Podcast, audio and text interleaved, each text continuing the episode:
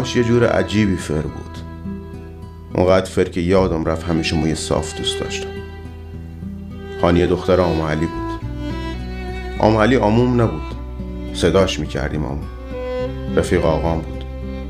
از او رفیقای ترک دوچرخه نشین از شعبات تا الفی. جنگ که شد آقام دوچرخه رو فروخت آم علی هم جنگ زده شد. هانیه بوشری صحبت می‌کرد. مثلا یادم میاد با هم تا مجری که نگاه می‌کردیم بهشون می‌گفت مشک و گولی خاشو.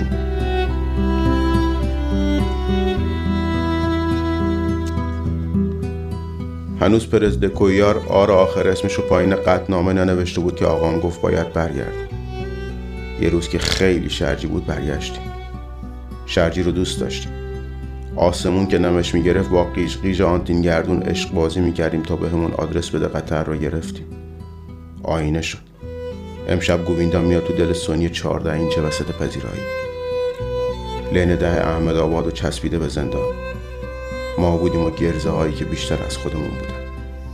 همون گرزه هایی که گربه میخوردن و حریف دو گل کوچیک من و یاسین می‌شدن. گرزه هم که میخوابیدن من و یاسین شاش بازی می‌کردیم. روبروی دیواری که روش کلی نوشته بود میستادیم و مسابقه این بود که کی بلندتر میشاشه تا برسه به دیوار. برنده هم قنایم تیسر رو می‌برد. تا خود روز اومدن هانیه سه تا پوستر بهروز یه مجله جوانان با عکس ناصر اجازی یه ریبن خلبانی بدون دسته و دو تا صفحه ده اینچ من نشسته خواهی به یاسین باخته. بود یه سال در میون رفتن ما به بوشهر و اومدنشون به خونمون به خاطر کلاسای یکی دونه آمالی چند سال یه بار شده بود و حالا چند سالی می‌شد که پیانو پای اومدنشون رو با آبادان قطع کرده بود.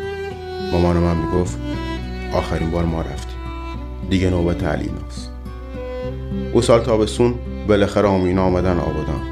توی یه روز شرجی. درست مثل روز برگشتن ما بعد از جنگ. عادت شبونه چسبوندن کف پام به پره های او جنرال سچراغ باسازی مایه عذاب اهل خونه شده بود. خواب بودم که مامان پتو رو از سرم کنار زد و گفت آموتینا آمدن. آقاد رفته سر خیابون جلوشون بلند شد که میتم کمتر از تو میخوابه.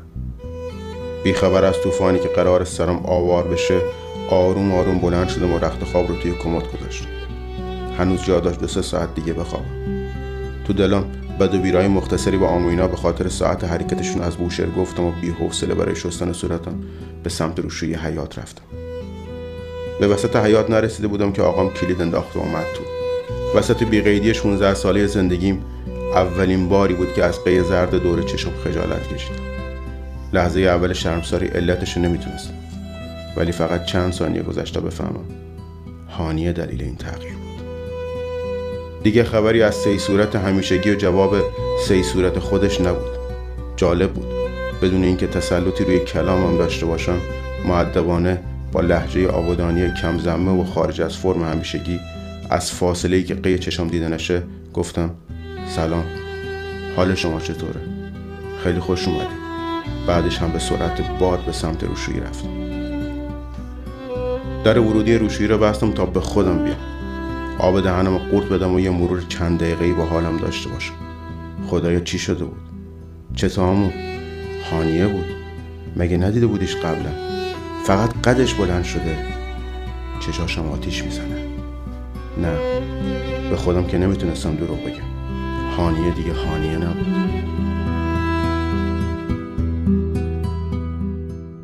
دیگه خیلی بوشری حرف نمی‌زد. اصلا خیلی حرف نمی‌زد. یعنی خیلی حرف می‌زد ولی نه با زبونش. انگار موهاش واژه شده بودن و چشاش کلمه.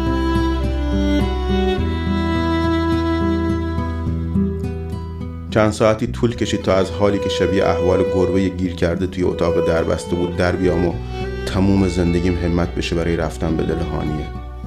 شبیه به کسی شده بودم که وقت نداشت. کسی که انگار فردا آخرین روز بودنش. چیزی برای عرضه نداشتم. لاغر بودم و بی استیل. موهای بی حالت و چشمای بی حرف. با خودم دوام میشه آخه با قیافه چطور می‌خوای بری بازی با برزیل دنبال چیزی میگشتم که بشه به خاطرش بهانیه وضع شد. یه کلمه دوتا جمله. حرف.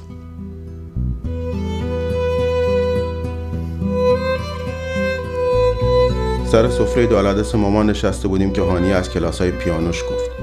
از اینکه قراره برای ادامه کلاساش بره تهران. بوشر دیگه جوابگو نیست. همین پیانو شد جرقه. صفحه تیسه رو توی ذهنم مرور کردم. به غیر از دوتایی که به یاسین باخته بودم همه شونه داشتم. پنجاه تایی می شدم حاضر بودم همه رو به هانیه ببازم. حتی حاضر بودم اون شب جای جلوی کولر رو هم بدم بهش. برخلاف عادتم بعد از نهار مشمای صفحه ها رو آوردم براش. بی توجه و کمزوق یکی یکی نگاهشون می‌کرد. از دمیستروسس چیزی نداری؟ مثلا گود بای مای لاف گود بای درست نمی‌فهمم چی میگه و از کی میگه.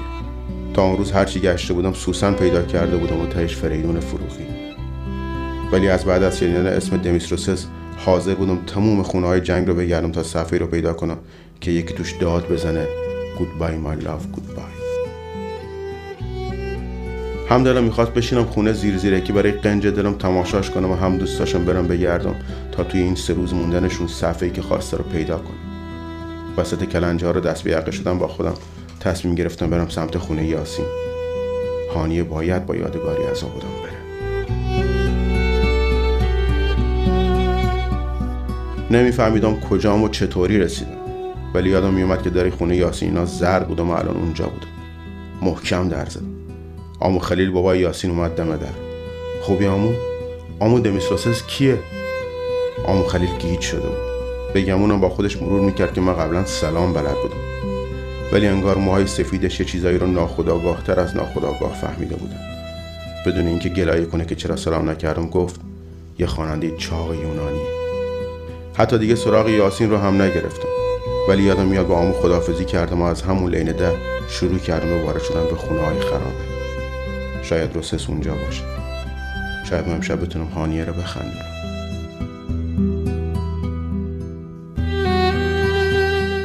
از عکس رون فروزان تا پوستر قر جمیله برای خروس نشان و چرخه بدون چرخ گرفته تا اعلامیه نیمه سوخته تودهی ها هر چی دلت می‌خواست تو خونه ها پیدا می‌شد. اما هیچ اثری از صفحه خواننده چاق یونانی نبود که نبود. دیگه نه نقاشی فردین برام گنج بود و نه نوار داریوش. الان فقط دنبال اون مرد گنده میگشتم.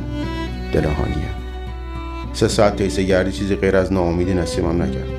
دوباره به در خونه یاسین برگشتم. این بار خودش دم در نشسته بود. و تو کجایی؟ اومدی سراغمو گرفتی و رفتی؟ چت شده؟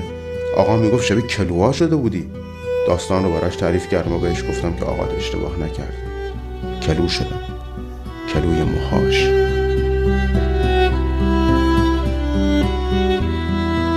هوا رو به تاریک شدن بود.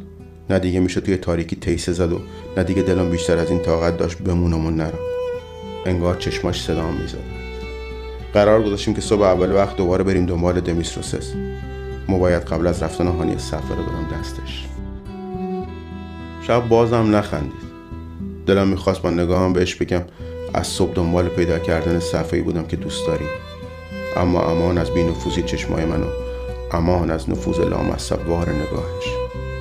انگار با چشماش به هم می‌گفت مهم نیستی. هر بارم که اینو می‌گفت مهمتر می‌شد. فردای شبی که انگار تب داشتم حتی سرمای کولر چسبیده به کف پام هم جذاب نبود. نمی‌دونم هوا روشن شده بود یا نه که بیدار شدم. ساعت هنوز خیلی به صبح نرسیده بود که چشمای نیمه بسته یاسین رو کشوندم دم در کلو. این واژه رو تو این چند روز خیلی شنیده بود. حق با یاسین و آقاش بود. آقا چی گفته که خیلی می‌تونه کمکمون کنه. اینو یاسین گفت. کاش آقاشو یه چی رو هیچ وقت نمی‌گفت. کاش حافظی آمو خلیل از آبودن خالی می‌شد.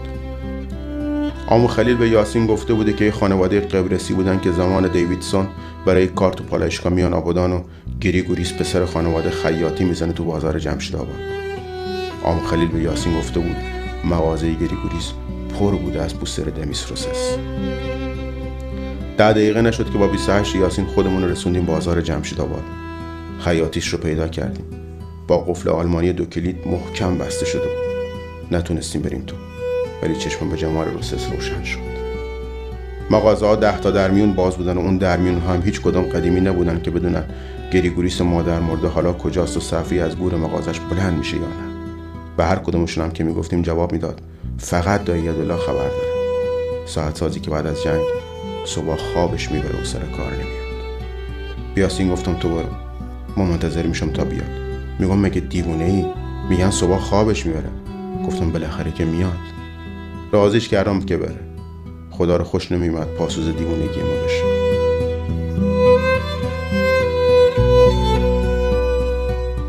پلکام هم داشتن عرق سوز می‌شدن که یدالله اومد.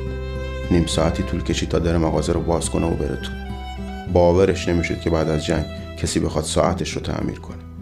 انگار هیچ وقت منتظر هیچ مشتری نبود.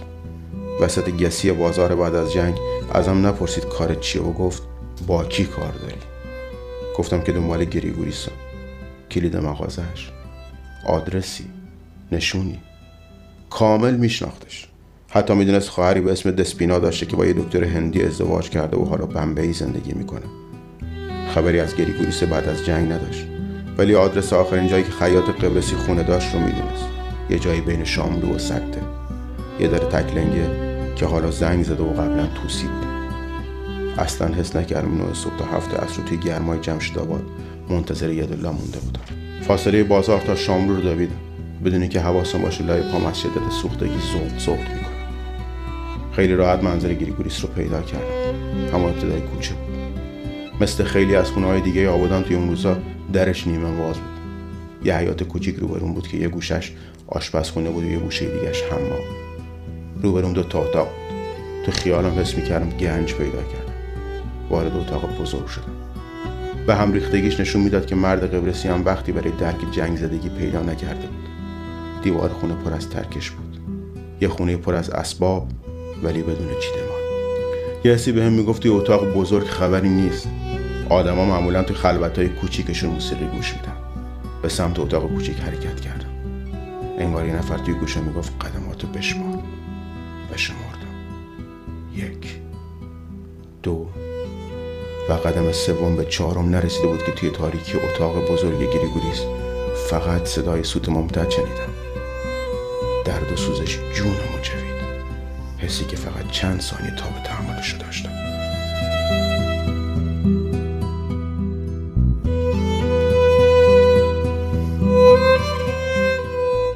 بعد از گذشت چند سال آمو خلیل برای اینکه گهگاهی لبخند بزنم هنوز صدا می‌زنه کلو.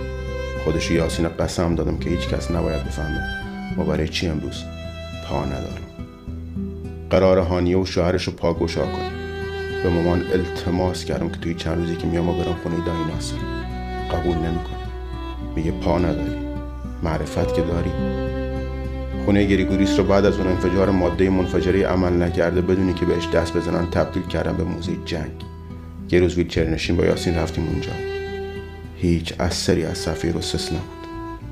مرد قبرسی قبل از جنگ فرهاد گوش می‌کرده